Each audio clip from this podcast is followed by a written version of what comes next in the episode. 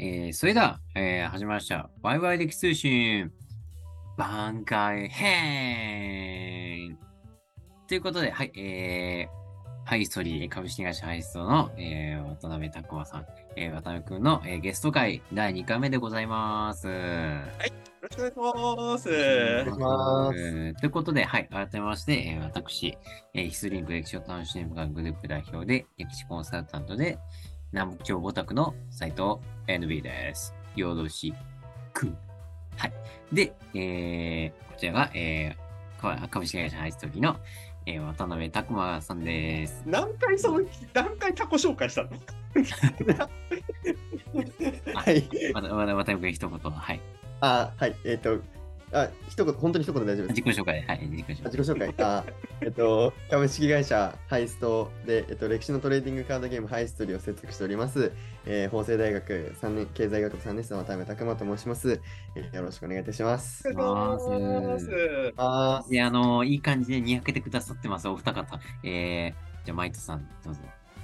なんか僕らお邪魔ですかね、小川さん。なんか。いやいやいやいやいや、むしろあの、むしろ面で引っ張っててくださいくださいじゃないですか。はい。えっ、と、本来はこの番組の脚本と演出と編集やってるんですけど、このば、えっ、と、今回の3部作、多分3部作になると思うんですけど、このゲスト会は多分何の役割も果たすつもりが今のところない、えっと、マイトです。じゃあ、もう一人。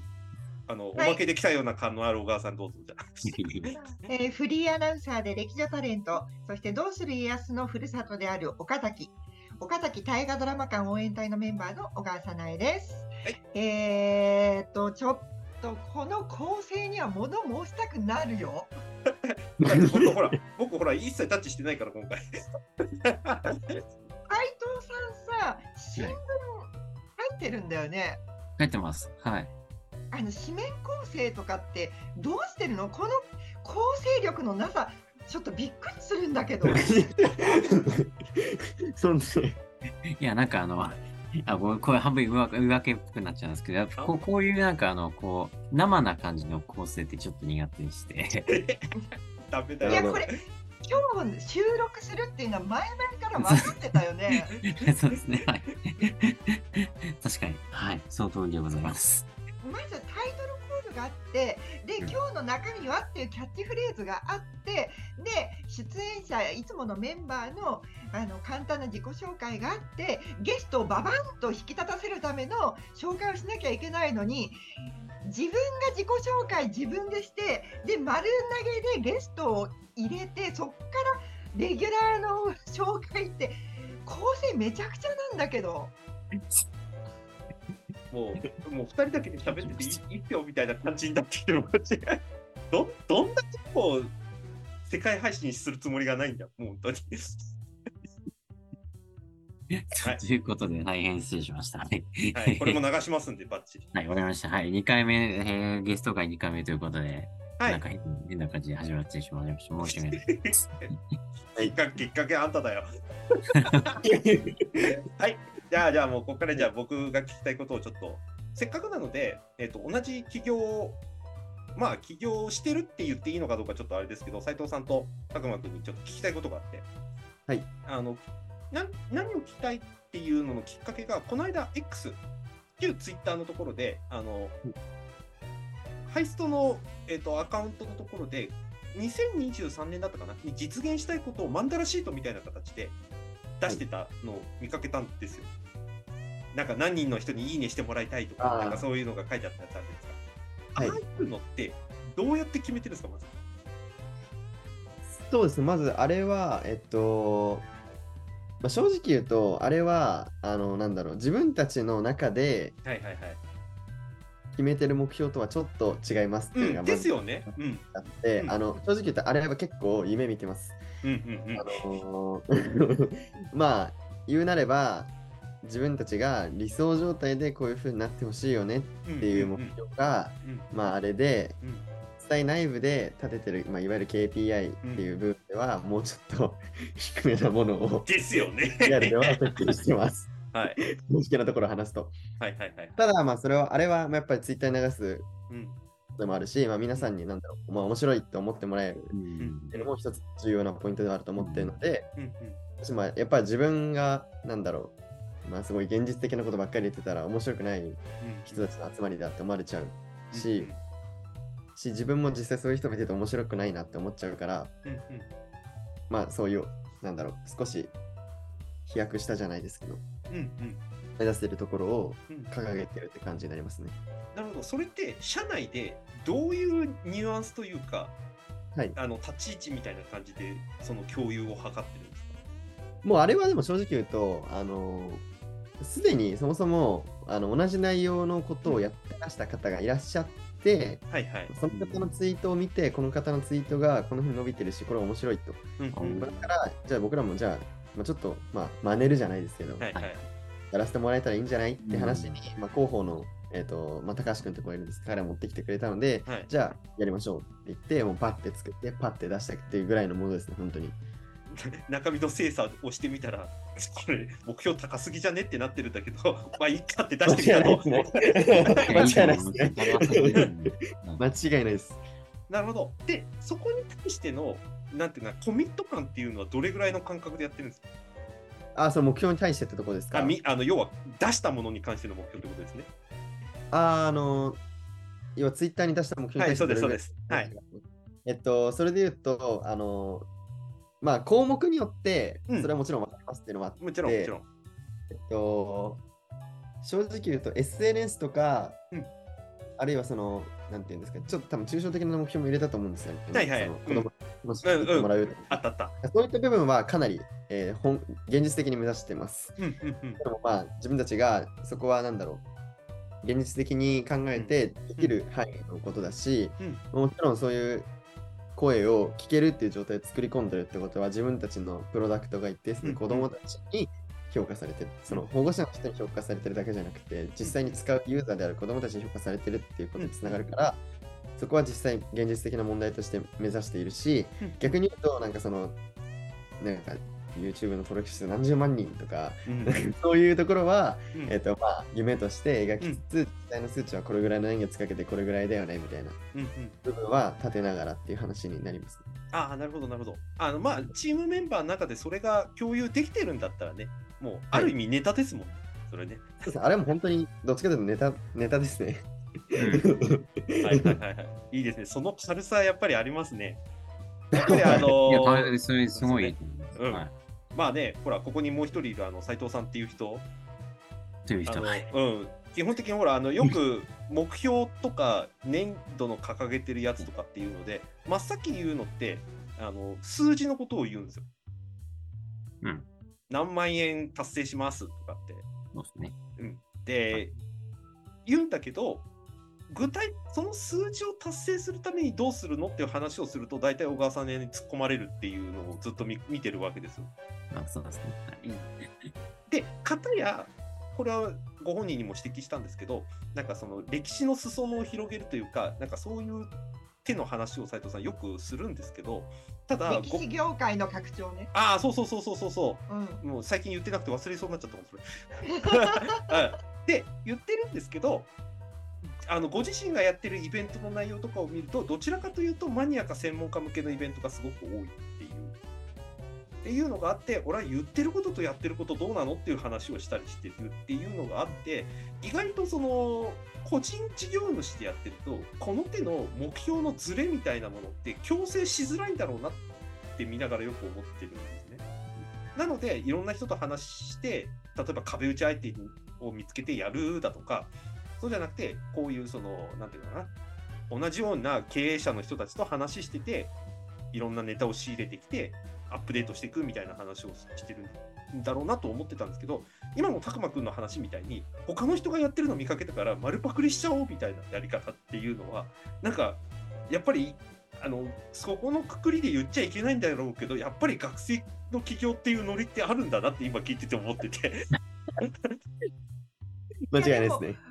うん。このあの学生のノリっていうのが意外と、うん。あの私はいい方に回ってると思っていて、うんうん。うん、なんかあの起業するからにはとかっていう堅苦しいセオリーみたいなのをうんあのし踏襲しようとするとうん。すごく動きが緩慢になるし逆に時流に乗りづらいっていうところもあると思うから、あのあうまくいってるんじゃん。真似しちゃえっていうので全然ありだと思うし、うん。うん、あのコンテンツがオリジナルであるならばあの手法っていうのは模倣でも全然いいと思う。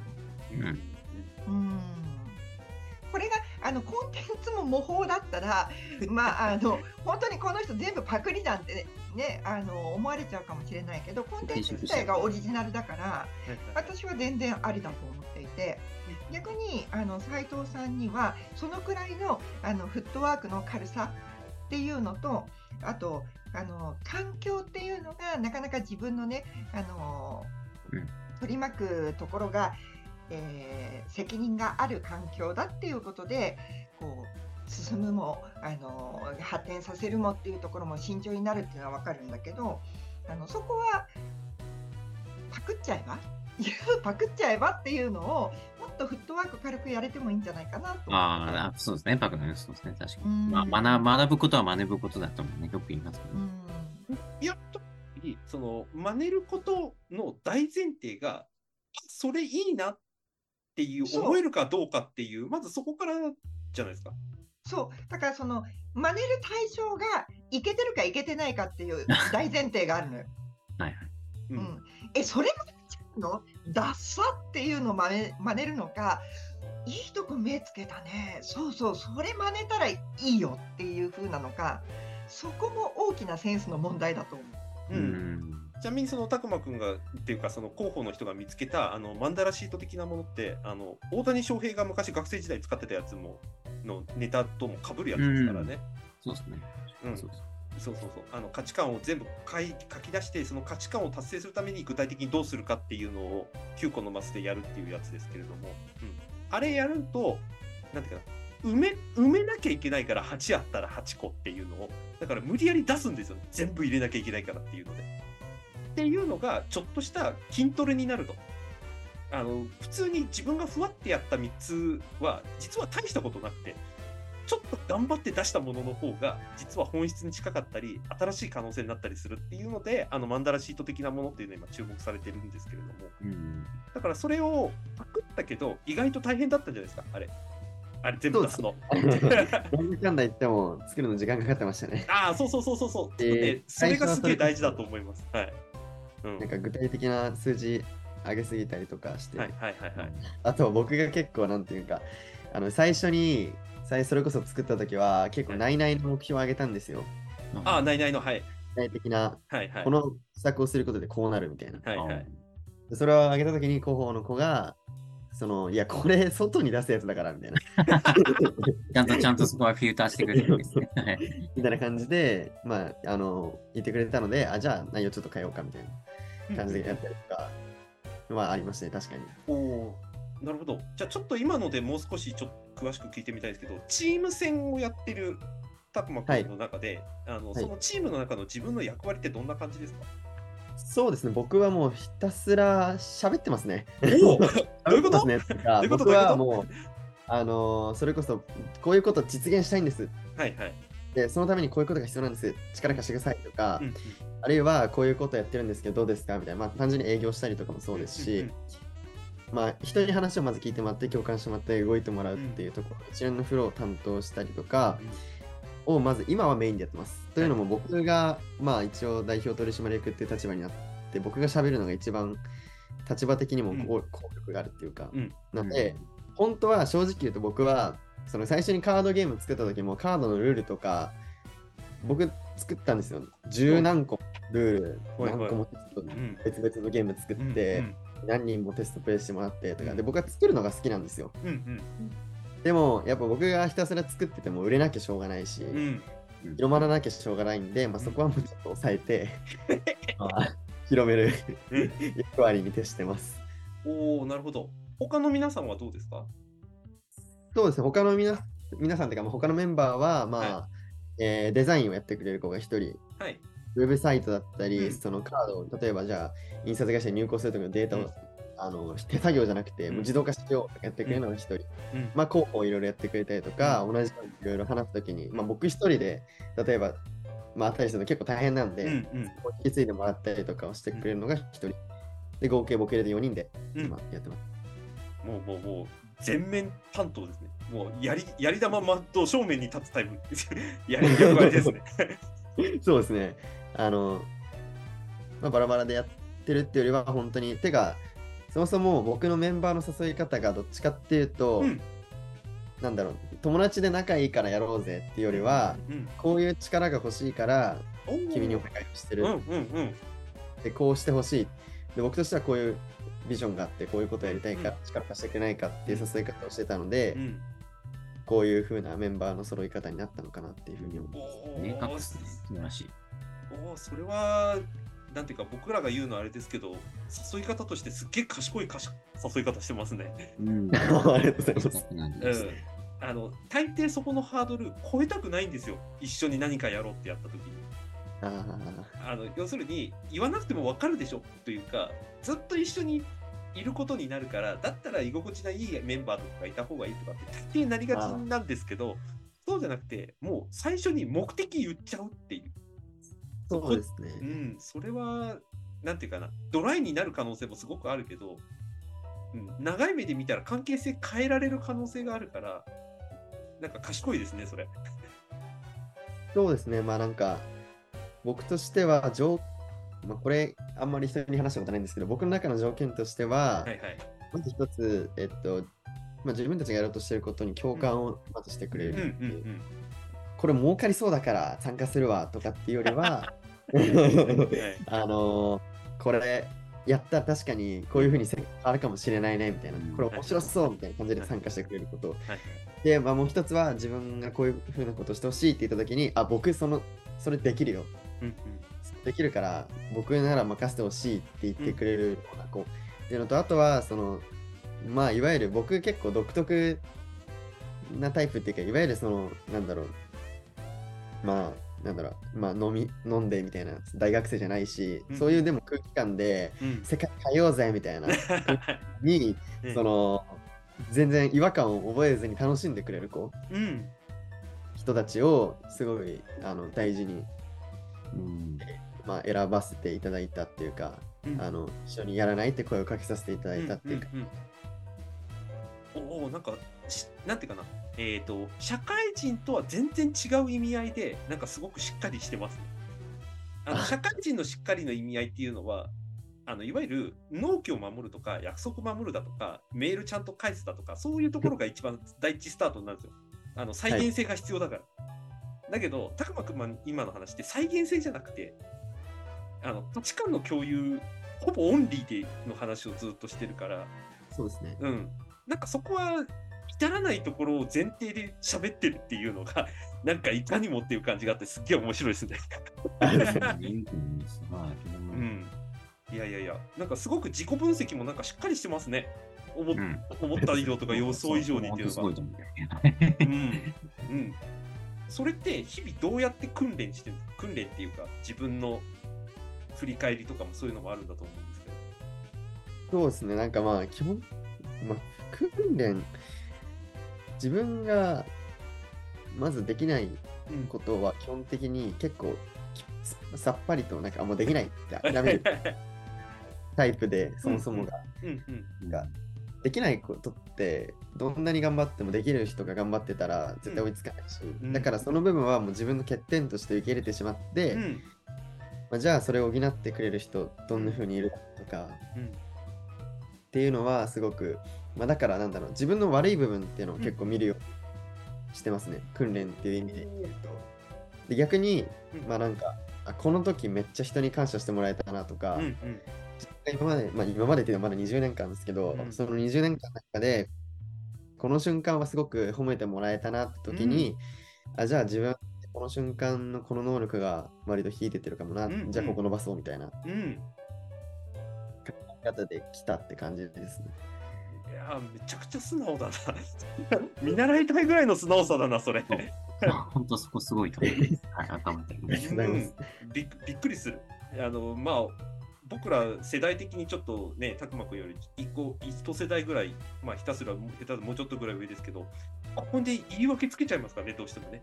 この場合は、この時はこのシチュエーションだからしょうがなかったみたいなこととかね。いうふうにやっちゃうのと、あと、僕は少なくてもあの会社員として会社所属してるから、できる、できないよりも、会社がやってほしいっていうことがやってって役割をやっぱり担わないといけないみたいな側面があるから、得意苦手ってあんまり関係ないところだったりするんですよね。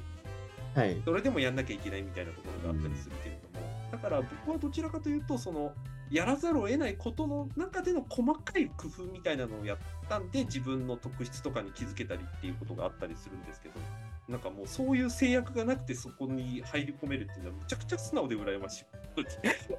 逆に、ものを知らないっていうのが強みああ、になだから、ううん。ん。だから、ううんん、前回小川さんが話した、その社会、モラトリアム終わった後っていうのが大事っていうのは多分そこでしょうねそうです。制約かかってくる部分もあると思う。そうですね。本当にそうですね。なるほど。じゃあ、せっかくだからちょっと革新的な質問を、あの、たくまくんから見て、斉藤さんってどう見えてます？ちなみに。僕から見て斉藤さん、あ、どうぞ。いや、なんでも、いや、むしろありがたいんで、はい、どうぞ 仕事仲間じゃないですか、言うたら。あまあまあ、確かにね。はいはい確かにね。あるね。いくつか、はいはい。なんていうんですか、まあ、自分が斉藤さんに対して感じることとかっていうと、まず一つは、えっと、その、まずそれこそ環境の話ですけど、こ今の斉藤さんの環境で挑戦するっていうマインドはすごいなって正直言うと思って、はいはいいやこれはいい意味ではいはいできてるはい。僕、例えば奥さんいて、子供がまだ生まれたばっかでってなった時に、やっぱ不安になっちゃううん。と思うし、うん。ってなった時に、なんかそこで、まあ、それはもちろんその奥さんのご協力もあって、はいはい成り立ってることだと思うんですけど、うんなんだろう、一歩踏み出せるっていうか、うんうん。それでもちょっとやってみたいんだよねって説得してまでうん。やろうと思えるところが、まずすごいなっていうふうには正直な感想で思ってこれはすごいメンバーのみんなもよく言ってるので、うんうん。そうなんだろうなと思いつつ、うん。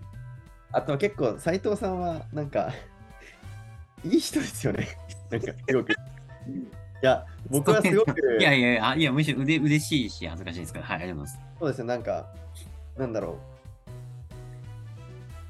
う。あの、僕結構それこそ斉藤さんに人を紹介してもらったりとか、あとはまあ紹介してもらわなくても一緒に場所にたまたまいたりとかっていうタイミングがあったりしたんですけど、そういう時になんかその周りの人になんだろう。まああんま嫌がられてないっていうところと、まあうんそういうのを見てるとなんかすごく普段からちゃんと礼儀正しくしてるんだろうなっていうのをすごく。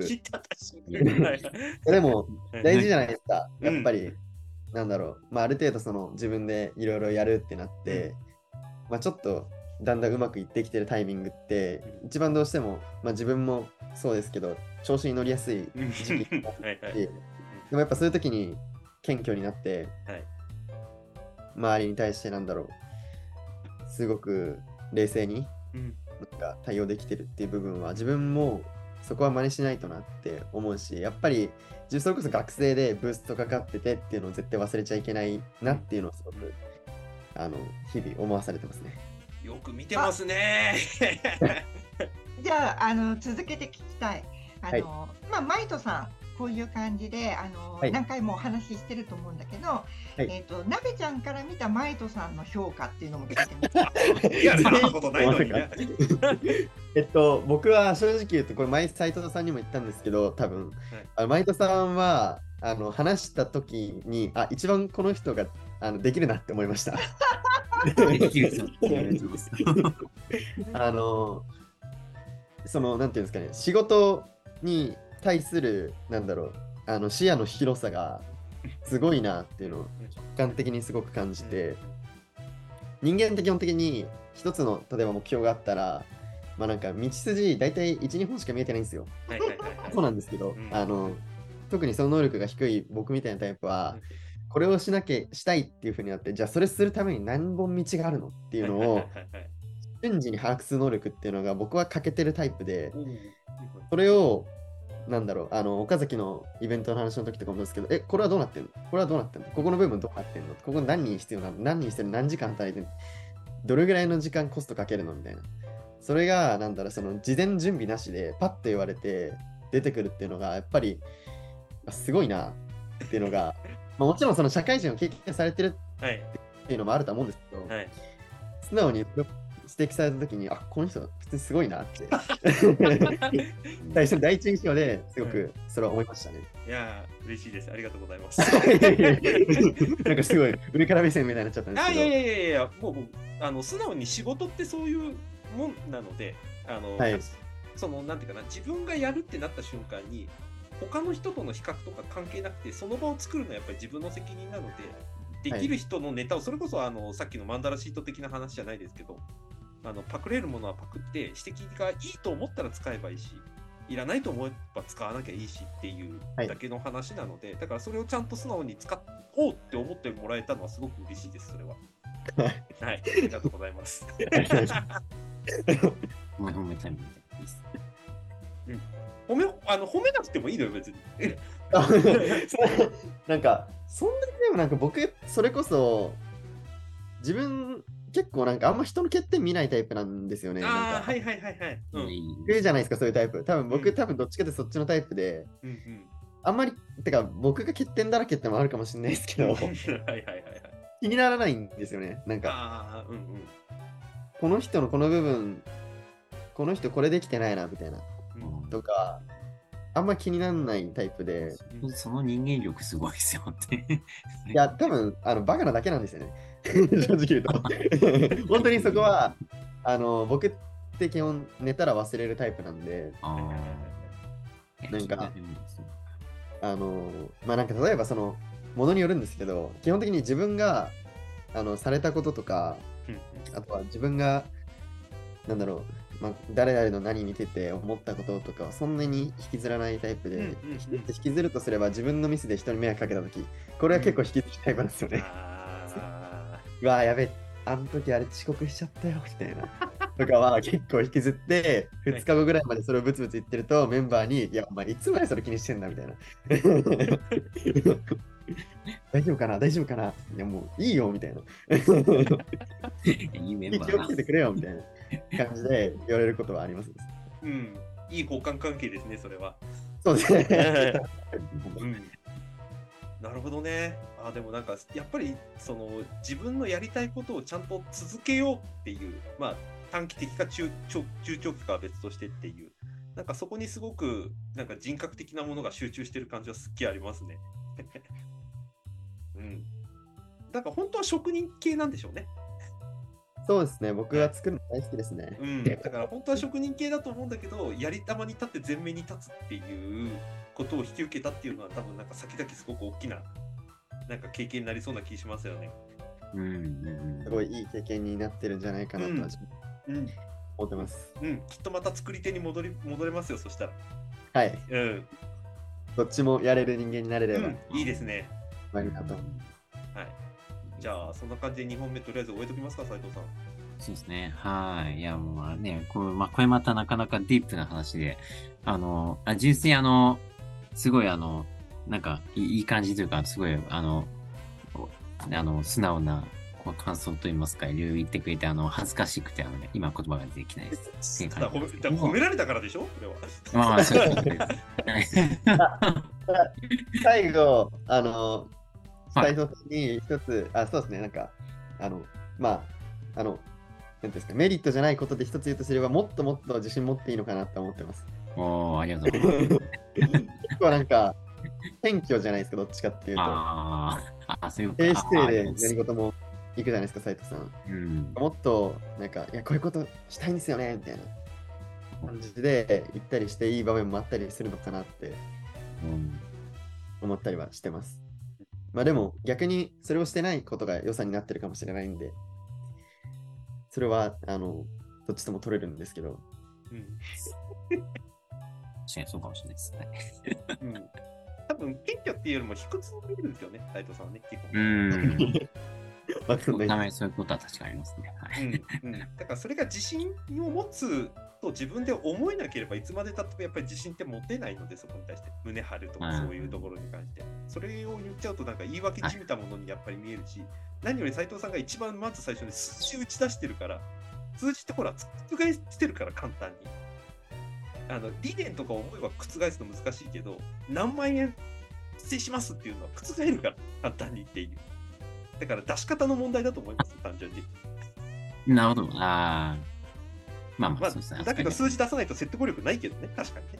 でも、まあまあまあまあ数字ばっかり打ち出すと、ああ、なんだ、そのぐらいの数字なんだって言われた瞬間に、もう注目に移っちゃうにっていうのがあるから、うんまあまあ、なんかそうまく付き合った方が多分いいと思いますけどね。うんはい。という感じで、なんか斉藤さんを褒めて最後落とすっていう、見事な2本目の展開になりましたね。さすが、たくまくんよくわかってる。で落としたつもりはないですけどね、僕は。いや、オチが必要なんで、番組には。そういう、その全体としてね。はい。はい。というわけで、じゃあ、えっ、と、はいたくまくんゲスト回2本目。はい。ここまでとしといて、えっ、と、次回はいよいよ小川さないの登場になるのかな？お ?3 本目は。おあんまり喋ってないから、ここのとこ。じゃあ、3本目は出てくるのかもしれないです。ということで、は。はいえっ、と、わいラジのゲスト回2回目、ここまでとしておきたいと思います。じゃあ、皆さん、ありがとうございました。ありがとうございましたありがとうございましたありがとうございますハイスト、ハイスト、ハイスト、ハイスト。はい、皆さんにワイワイ歴史通信ラジオ版を聞いていただきましたところで、ここでこのハイストさんからのメッセージをお届けしちゃいます。では、なべちゃん。えー株式会社ハイストの歴史トレーディングカードゲームハイストリーを作っている渡辺拓磨と申します、えー改めまして本日はありがとうございました。実はですね、えっと、今月いや10月17日頃よりですね、えー弊社の方で、えっと、クラウドファンディングを実施することになりましたお。まあ、目的としては僕たちが作っている歴史のトレーディングカードゲームをより多くの子どもたちに届けたいという思いから、えーこのプロジェクトは、えー始まりました。えーもしよろしければ、えー応援の方よろしくお願いいたします。それでは、えーありがとうございました。ありがとうございます。というわけで改めて、えー株式会社ハイスト代表取締役そして学生の渡辺拓馬くんからのメッセージ皆さん SNS で見かけたらぜひハイストのこのクラウドファンディング応援してくださいそれではまた次回